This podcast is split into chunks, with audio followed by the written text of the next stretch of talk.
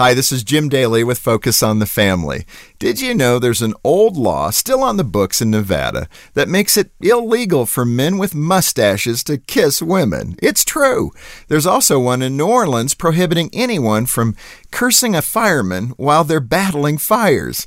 And don't even think about getting a fish drunk if you live in Ohio. It'll cost you some jail time. These strange laws and others like them all over the country have something in common.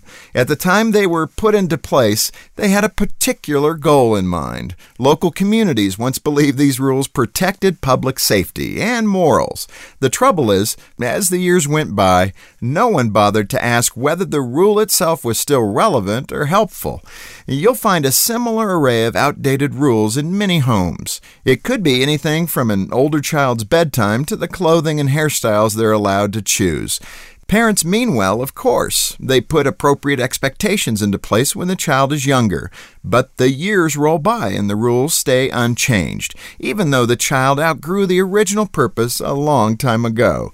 It can cause a lot of unnecessary conflict between parents and their children. So take a look at your rules. If they're outdated, be willing to adjust privileges and responsibilities so they better fit your child's age and maturity. For more encouragement to make everyday care, visit focus on the family dot com. I'm Jim Daly.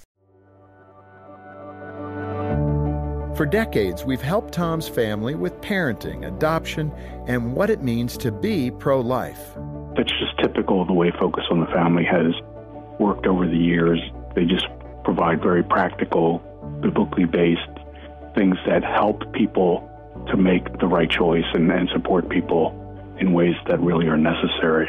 That's why Tom and his wife give monthly, to encourage and equip other families. Focus on the Family is out on the front lines of things that, you know, are necessary in the culture and in, in the community, and we as Christians are called to support God's work in that way. It's just a blessing to us to be a part of it.